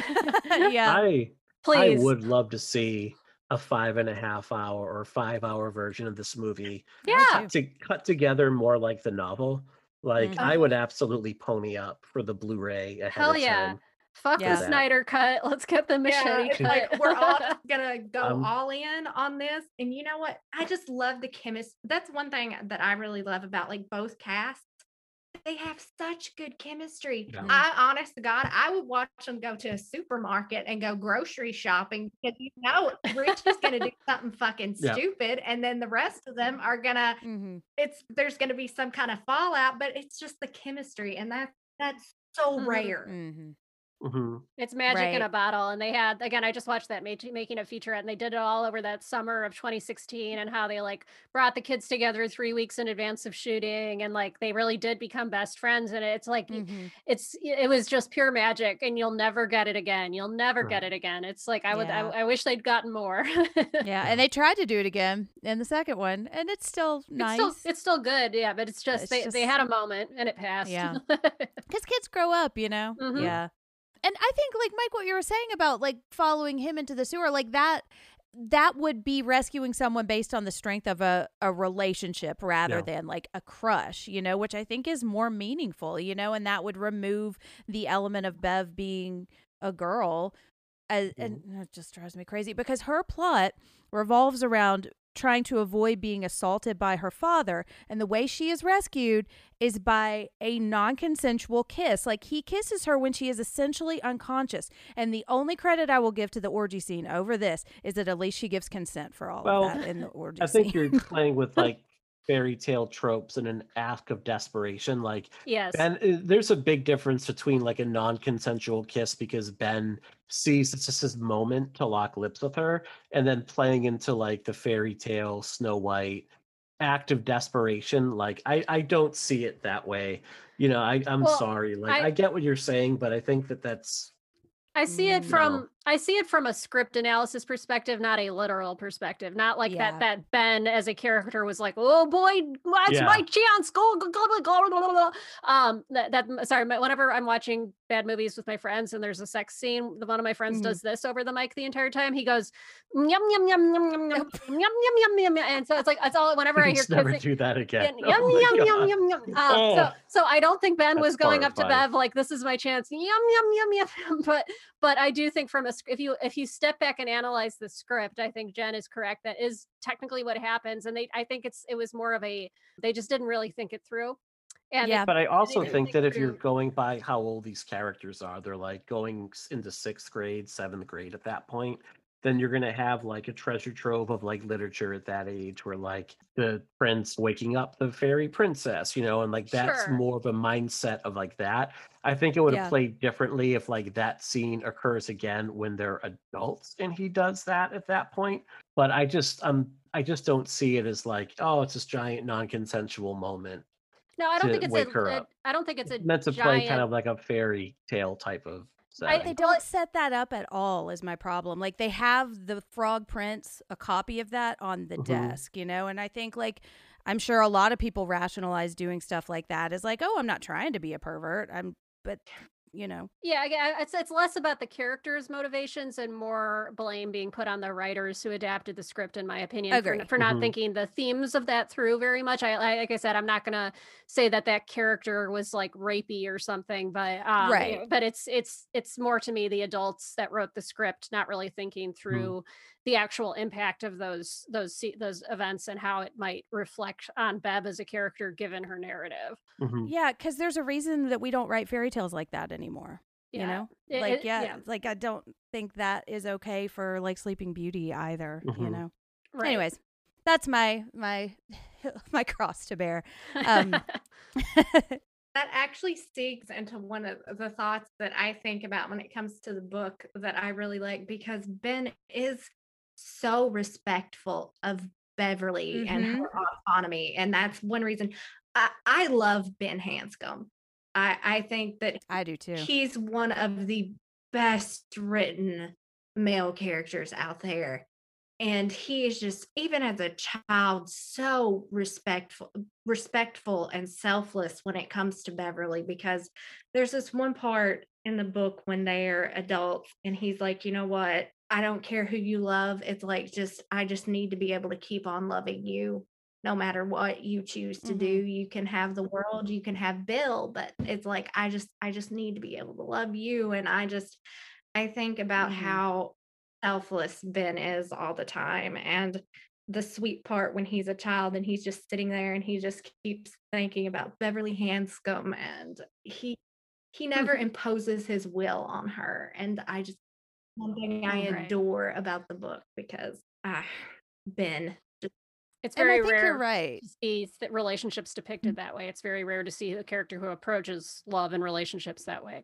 Yeah. And I think that's why that moment hits me so wrong. Yeah. Because it doesn't feel like and and yeah, I I totally agree. Like I don't think Ben is Yeah. a bad character for doing that and I do blame mostly the writers. But like I I do love him. Like I keep saying this is my favorite loser. Oh, and this is my, but I love Ben too because I feel like I can really relate to that story of being like really ashamed of my weight and ashamed of my body. And like if you look at like his relationship with Bev, like not feeling like he's worth her love. So of course she would want Bill, you know. And I think there's that's probably a deeper reading than we really want to go into too. But I think there's there's just so much humanity with all of these characters, you know. It- the, the the movie that I keep thinking about during this conversation is not a horror movie, but it's uh, one of the movies that I feel best depicts what my childhood bullying was like, which is Welcome to the Dollhouse.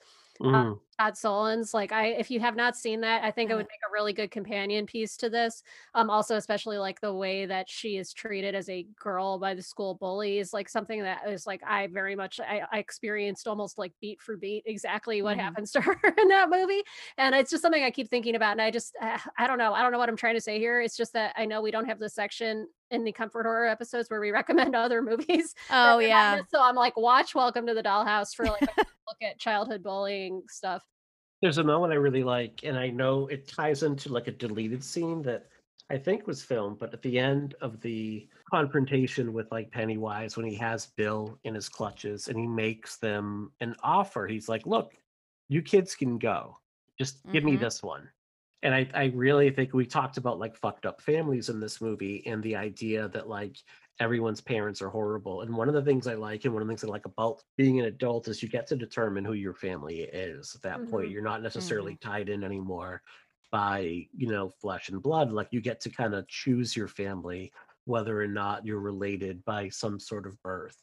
And it ties in like there's a, a scene that was written, and I don't know if it was filmed or not, where it's like set in colonial times and Pennywise corners a family and captures the baby and he makes the mother an offer like i will let the rest of you go but i Mhm. get to keep the baby or i can kill all of you you pick and the mother chooses to let him have the baby and he eats the baby and the rest of the family leaves yeah the original there's a, there's a little bit of that footage in the trailer for chapter two, and I feel Mhm. like they don't they never actually Yeah. had it in the movie, and it bothered me. yeah Ooh. and i wish that was you know that's the kind of thing i would again would i would like to see Mhm. i am pro baby eating Mike Oh. likes to see babies get eaten. absolutely they uh, they are probably delicious they're so fatty oh I mean, yeah, as far as the as far as the human meats go, I mean, it makes sense, but absolutely let's but anyway maybe not. But go ahead. we took a hard left into like Snowpiercer territory. We here. really did. Yes. What the hell? This is Yeah. some Chris Evans at the end of Snowpiercer. it's okay so came to the final train Just- car. just well, that's saying. interesting because that's very similar to the plot of Storm of the Century, Storm Mhm. of the Century, which is a Stephen King miniseries that is eh, similar elements. I don't want to spoil it, but you know that the cut the baby in half kind of thing. The Yeah, King you know, like having myth. to make this choice. choice. uh, Yeah. mhm. Yeah. And so, what maybe one of the other things I want to talk about is how sad I think Georgie's death is. Mhm. Um, like it gets me every time. I think this kid that plays Georgie is just perfect in this so role. Mhm. Oh, it just and like like they, they got the kids right and they got that first scene right of him like losing the boat. The only thing that bugs me is the CGI I don't love, but man, like everything it, it, like I remember watching that trailer and like, oh, it's Jackson Street. Oh, it says that's Georgie and just like getting so excited to see this scene, this iconic scene brought to life. And I love how they bring Georgie back in the end as like he is the representation of Bill's trauma, you know, and it's just so sweet and it makes me cry. the scene in the basement where Georgie Mm. pops up and it, then you see Pennywise is like using him like a hand puppet, like is one of the more chilling scenes to me. Just that, like, well, you know, we float too, we float too, and like everybody's treating Mhm. it's it's so well done. I try to think of that little kid doing those lines in, in a different way every time. Mhm. Nailed it. You're like, oh no, little Georgie. no, well, and to think like I've got a son that's around that age too, so it's Mm. just hard for me not to think about him in that situation. Ugh. I texted somebody. I was like, "Fuck, this is gonna make me cry,"? When I watched it last night, and it did. Was there anything else that we want to mention? The other scene that made me cry is that la- we've already talked about it, but just them standing in a circle, like the loser with the, The lover. lover. Mhm. I Oh, want it's to just touch on that. perfect. I want to touch on that because I just I love that scene. That's one of my favorite additions because when she writes loser on there, I love that he he chooses to go and mark that out and put a V, and that just Mhm. That spoke to me so much because Mhm. it's him taking control of how he sees himself, not how others see Mhm. him. And I mean, I won't lie, two weeks after I saw that movie, I went and I got a loser lover tattoo because I'm Yes. because that just that hit me so uh, in my heart. It's it's Mhm. beautiful. And I, I thought to myself when I saw that, like that would make a great tattoo. So I'm glad you did because it is a really powerful, like visual metaphor. And I think I'd had in my friend my head that one of the other kids drew that on, but he does it himself. Mhm. I think. Yeah, Maybe I think that they did it either like the, the kids did it or like, you know, the, of the losers club, they were like, no, like you're a lover baby, you know? yeah, but it's just like reframing, you Mhm. know, and yeah, it's it's really sweet. Well, shall we move on to our uplifting moment? And now it is time.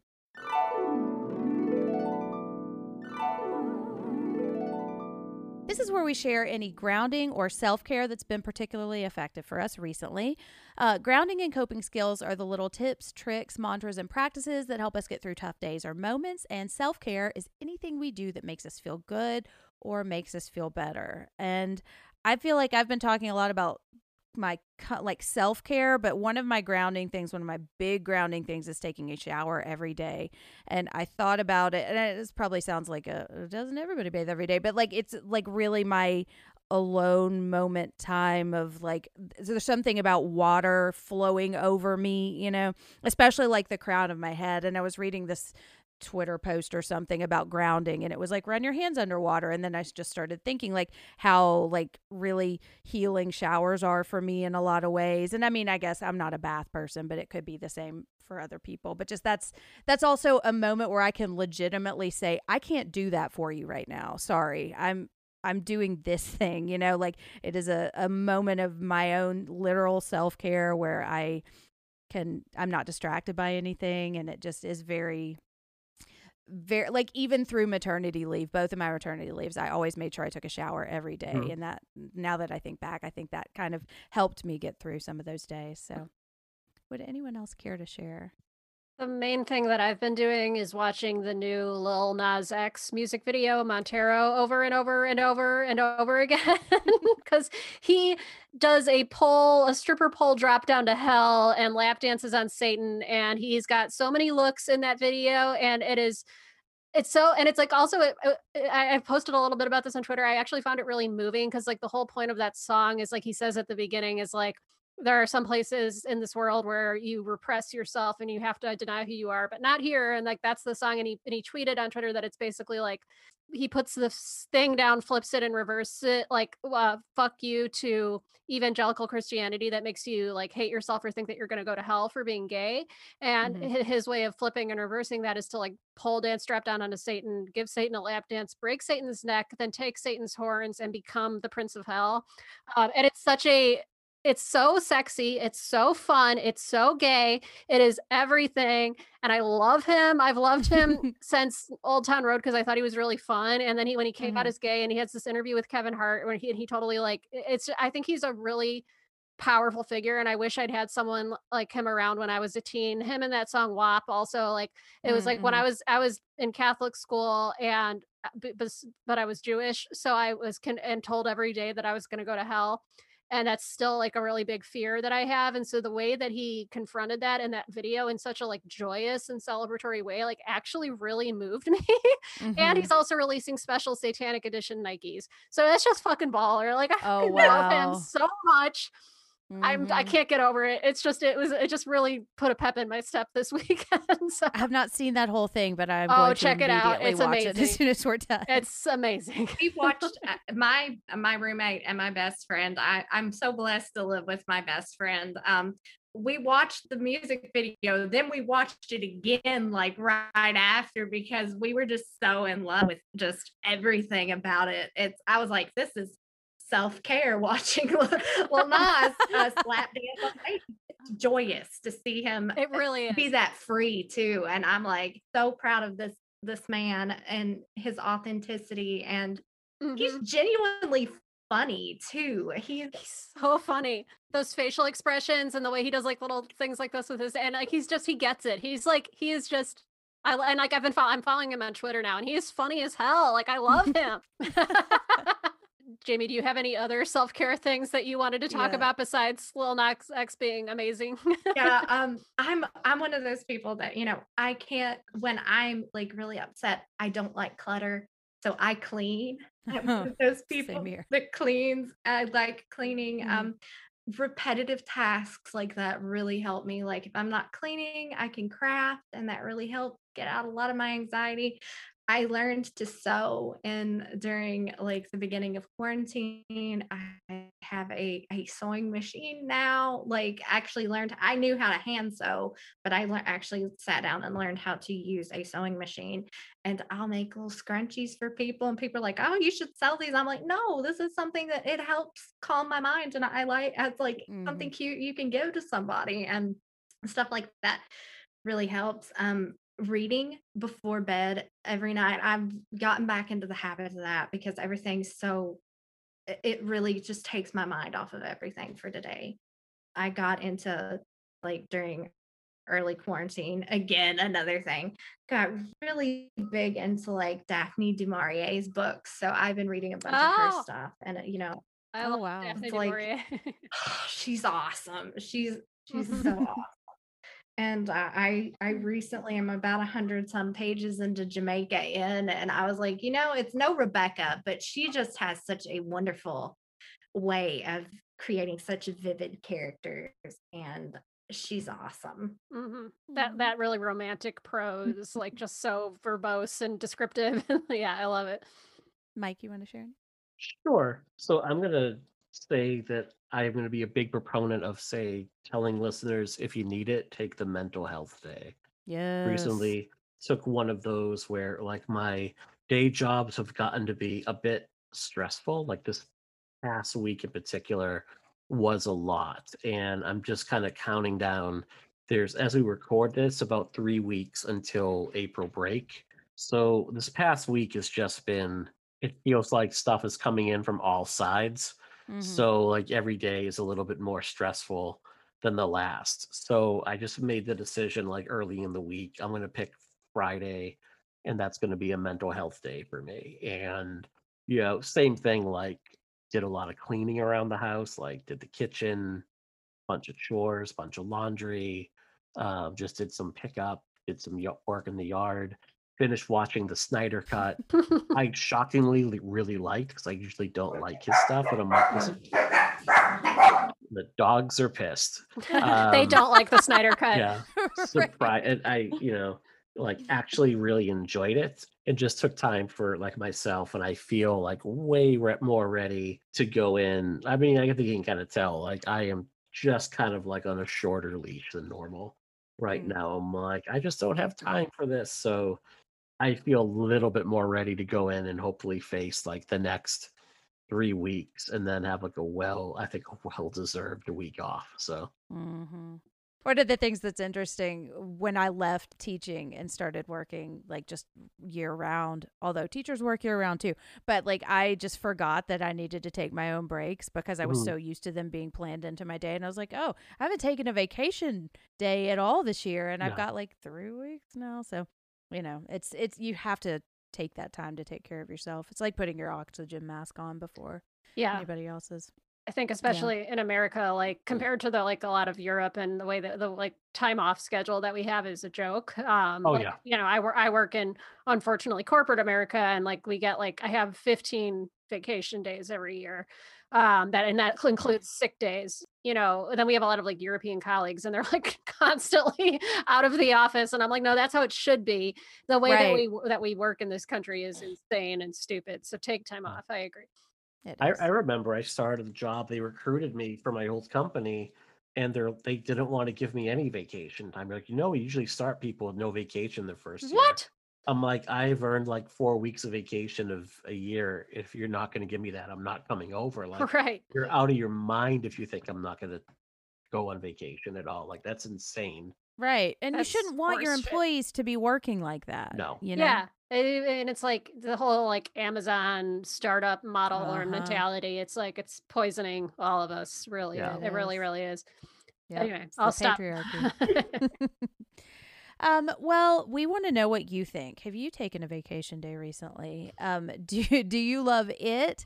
What who is your favorite loser? What's your current self-care? Anything else that's on your mind? We want to know. You can answer all of these questions and more by following us at Psycho Pod on all the socials. You can also join our Facebook group, the Psychoanalysis Podcast Support Group. It's that was not intentional, but I accidentally capitalized both letters. So um, it's a private and moderated group where we talk about mental health things um, that we talk about in the episodes and lots of other stuff. And it's really great and supportive group. So uh, make sure to check it out. And you can also email us at psychoapod at gmail.com if you would like to share privately. If you have a moment to leave us a rate and review, we would be ever so grateful. It only takes a moment and it really helps people find the podcast and it makes us feel good. So that would be lovely. Um, our homework question for this week is What is your biggest childhood fear? We've talked a little bit about ours, but we want to know yours. So look out for that prompt. I think I've been posting those on Saturdays recently. So, yeah, that's how you can talk to us. So, next up for us, we are continuing our study of narcissism with Creep. Yay! And I now want to sing the TLC song, but I shall save it for the episode. All right, all right, all right. One of my first CDs. Me too. I love that CD. Also, love Radiohead's Creep too. Well, all of those songs we shall unpack in our next episode, and we'll also talk about the movie too. And we are gonna talk probably a little bit about Creep too. The primary movie for this episode is gonna be Creep, but I just fucking love Creep too. Um, and so really excited to watch both of those again. And those are the ones with the Mark Duplass, Duplass, and I think they're available on Netflix. So check them out. We are a member of the Consequence Podcast Network, and you can find us here, there, and everywhere by going to consequenceofsound.com. And Jamie, where can we find you online and what is coming up for Morbidly Beautiful? All right. You can find me on Twitter at Jamie A. Wrights.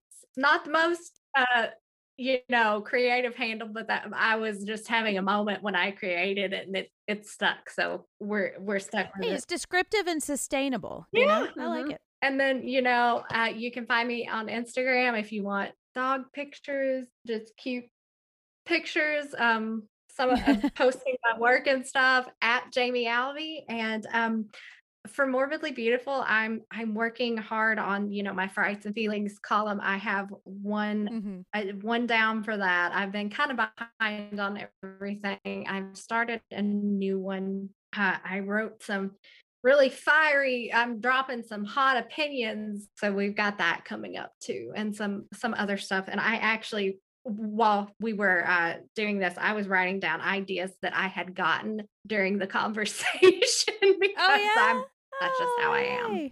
That's yeah great. i actually i wrote Do down that. i wrote down about like it like the i was thinking about the parallels between it and let the right one in. I just kept thinking about the- Oh, Mm, bullying through line interesting.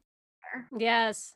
Also a very Mm. disturbing novel. Yeah. Like Yes. probably one of the more disturbing novels I've ever read. So Yep, yep, same. Um, Mike, where can we find you?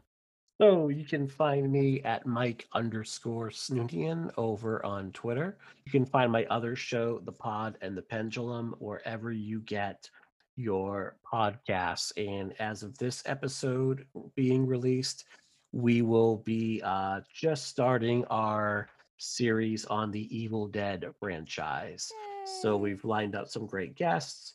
Um, I believe the episode is out by the time this comes out. And honestly, after spending four weeks on or four episodes on French horror, some of the uh, more extreme titles in that movement, uh, I am very much looking forward to like getting back to fun horror that's kind of like I think a lot more in my wheelhouse at this point. Mhm. We just released our inside episode as we recorded this. It posted about an hour ago, and I'm like, that movie is a lot, and I will never watch it again. I forgot how much that movie is.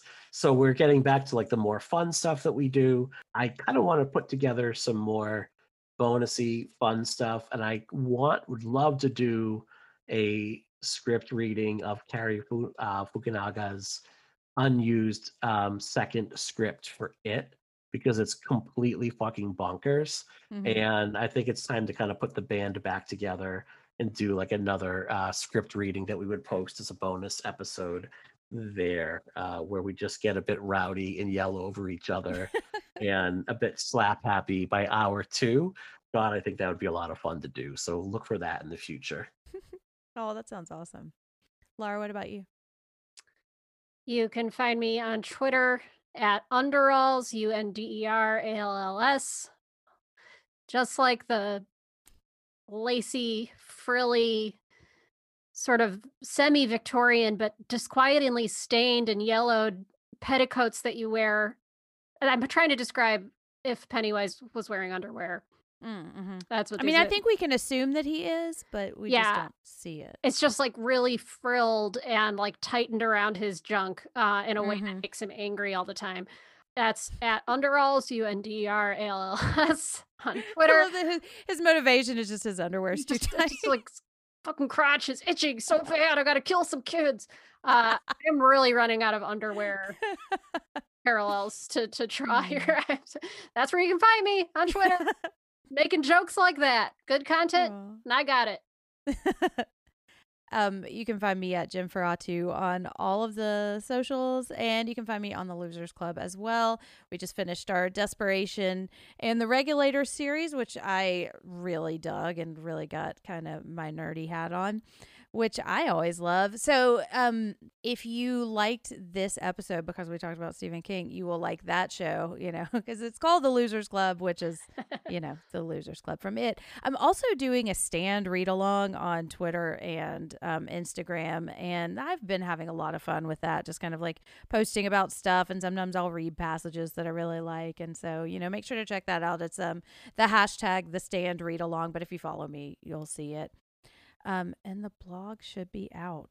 Um, Yay. so uh, be looking out for that. And, you know, if you feel inclined and you want to shoot me a, hey, you're not terrible. that would help a lot. Jen, I've goddamn it, you're not terrible. I know. You- I've been having so many feelings about this fucking thing. Thank you, Laura.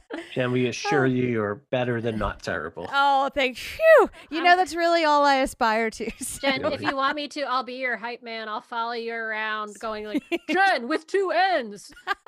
I would love that. Yeah, and, yeah. you know, sometimes we just need that. So, I appreciate it. Yeah, so that's that's what I'm up to and uh yeah, that's our episode on it, chapter 1.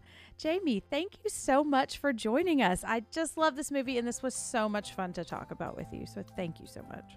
No, no, thank you all for indulging me. This is like one of my one of my beautiful little hyper fixations that I have. So, but thank you all so much. Oh, absolutely. Well, I just love everything that we talked about. Like that's so like that's why I love doing this show so much. So thank you for joining us. Listeners, thank you for spending time with us. Please make sure you are taking care of yourselves and taking care of each other. And with that, let's sign off. We came here to chew bubblegum and take care of ourselves. And we're all out of bubblegum. That's my circus noise. I don't know if it works.